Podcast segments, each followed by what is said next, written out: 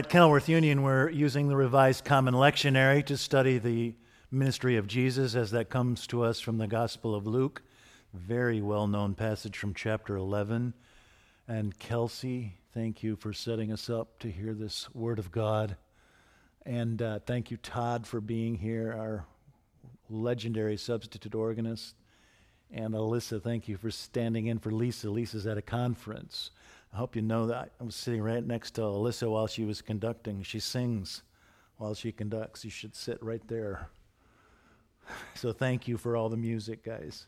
Luke chapter 11, Jesus was praying in a certain place, and one of his disciples said to him, Lord, teach us to pray.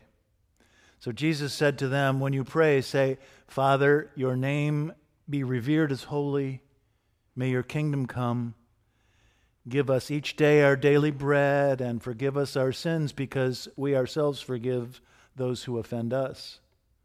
And do not bring us into the time of trial. And then Jesus said to them, Suppose one of you has a friend, and you go to him at midnight and say to him, Friend, lend me three loaves of bread, for a friend of mine has arrived and I have nothing to set before him. And the friend answers from within Don't bother me. The door has already been locked. My children are with me in bed. I can't get up and give you anything. I tell you, even though the neighbor will not get up and give him anything out of his friendship, at least because of his persistence, he will get up and give him whatever he needs. So I say to you, ask and you will receive, seek and you will find, knock and the door will be opened to you. For everyone who asks receives, and everyone who searches finds, and everyone who knocks, the door will be opened for them. What father among you, when your child asks for a fish, will give him a snake? What father among you, when your, when your child asks for an egg, will give him a scorpion? If you then, who are evil, know how to give good gifts to your children, how much more will the Heavenly Father give the Holy Spirit to those who ask? Pray with me. May the words of my mouth and the meditations of our hearts be acceptable in thy sight, O Lord, our rock and our redeemer. Amen. Does anybody here feel like Lois from Family Guy? Do you remember Stewie? Lois, Lois, Mom, Mom, Mom, Mommy, Mom, Mom. Children's needs are infinite and inescapable. They're always asking for something. Or maybe you feel like Penny from The Big Bang Theory when Sheldon comes knocking on her door again. Penny? Penny? Penny? Penny? I bet you didn't know that these two blockbuster television shows take their inspiration from one of Jesus' parables. Because that's what Jesus' story is trying to tell us to do. We need to pray like Stewie and Sheldon ask for anything and never quit. So, a common Galilean patriarch receives a visitor long past midnight. First century Palestinian protocol forbids you from turning him away or leaving him unnourished, but your pantry is bare. So what do you do? You go knocking on your neighbor's door. Now, a common Galilean house in the first century was small, simple, and square. A single room, maybe 700 square feet. There was a, a raised sleeping platform in that single room where everybody would pile in for the night. Mom, dad, and the kids all sleeping in the same place. There was often a stable in the back for the donkeys, the chickens, the cows, and the sheep. And so you can see how a knock after midnight would throw everybody into chaos into this little single roomed house, including the donkeys. And so the guy who's sleeping says to the guy who's knocking, No. But the guy who's knocking keeps knocking like Sheldon until the sleeping guy gives him what he needs. That's what prayer should be like says Jesus. A persistent neighbor knocking on your door. But then Jesus shifts the metaphor from neighbor to father. And you can see how that shift amplifies and reinforces his point, right? What father among you, he says, what father among you, when your child asks for a fish, will give him a serpent? What father among you, when your child asks for an egg, will give him a scorpion? And then Jesus goes on Ask and you will receive, seek and you will find, knock and the door will be opened for you. Well, just so, right? Because eventually the sleeping neighbor opens his door for the guy who's knocking on his door at midnight. Now, why does Jesus tell us this little story? Well, of course, he tells it to illustrate and explain the Lord's Prayer, which he's just taught to his disciples. What is the first word of the Lord's Prayer? It's not a rhetorical question. Somebody tell me. Father. Father is the first word of the Lord's Prayer. And so, what Jesus wants to teach his disciples is that when we pray, we're not praying to a drill sergeant. We're not praying to a prison warden. We're not praying to a screaming, implacable football coach.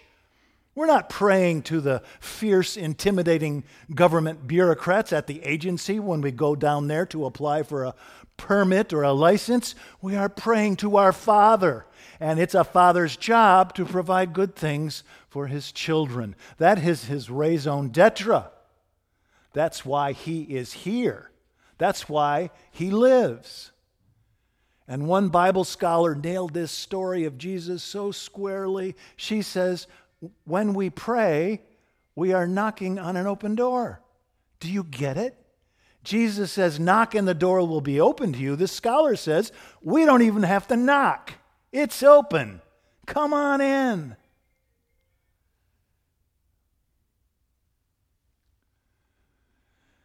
Years ago, I buried my friend's 90 year old mother, and the whole family just adored this matriarch of the family.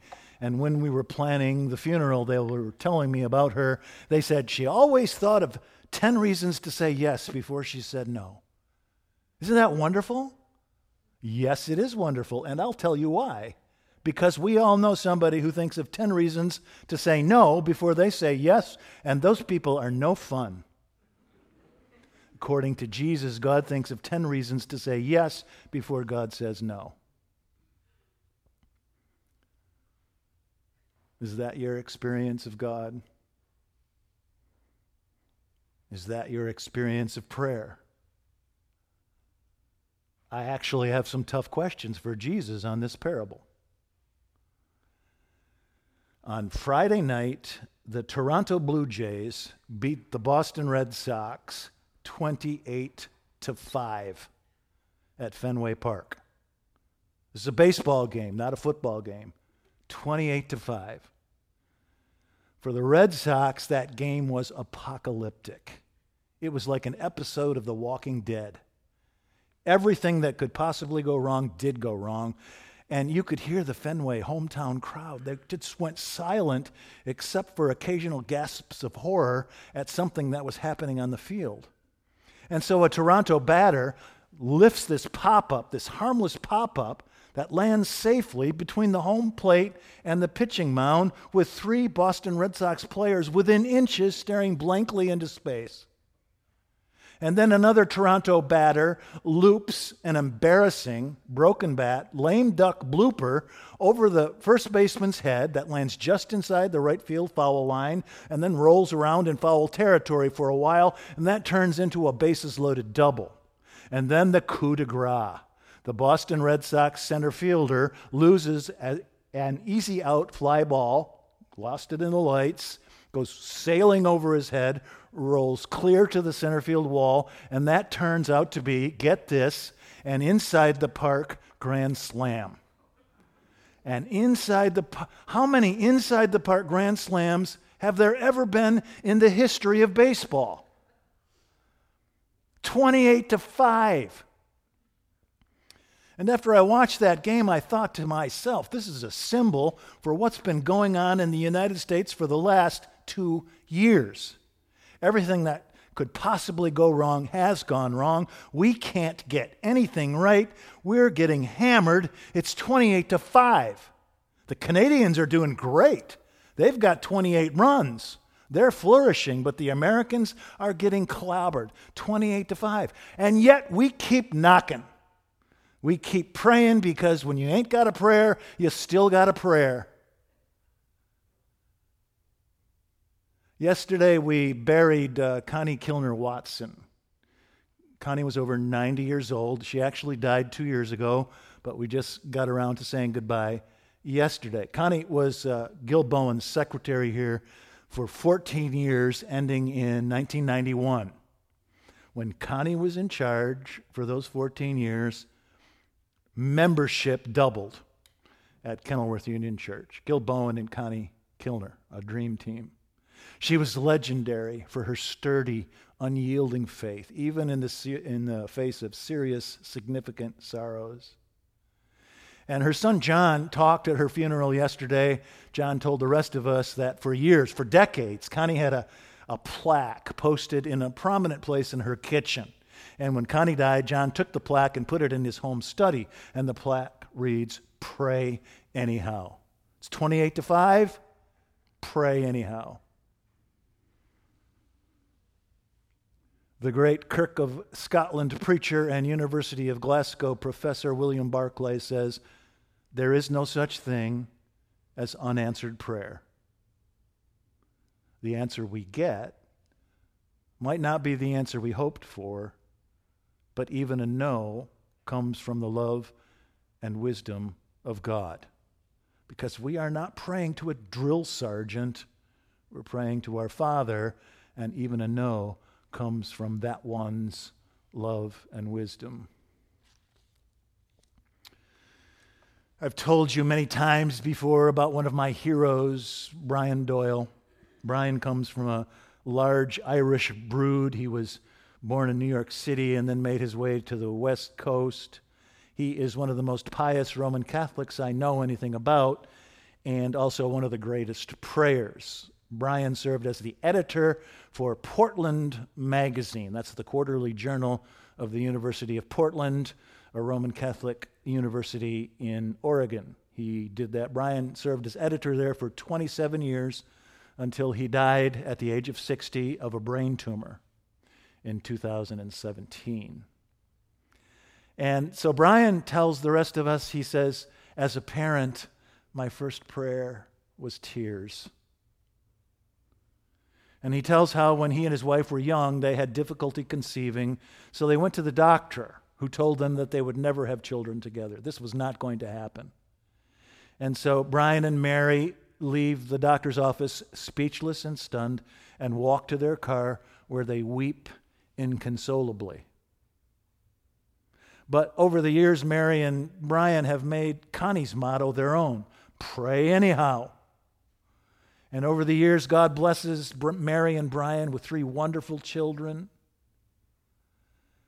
and even though the experts have told you it can't happen, sometimes the answer is yes. You get three wonderful children, even though they t- tell you it's never going to happen. Sometimes the answer is no. You pray to live to a great old age, and you end up dying of a brain tumor at the age of 60. 30 years too soon.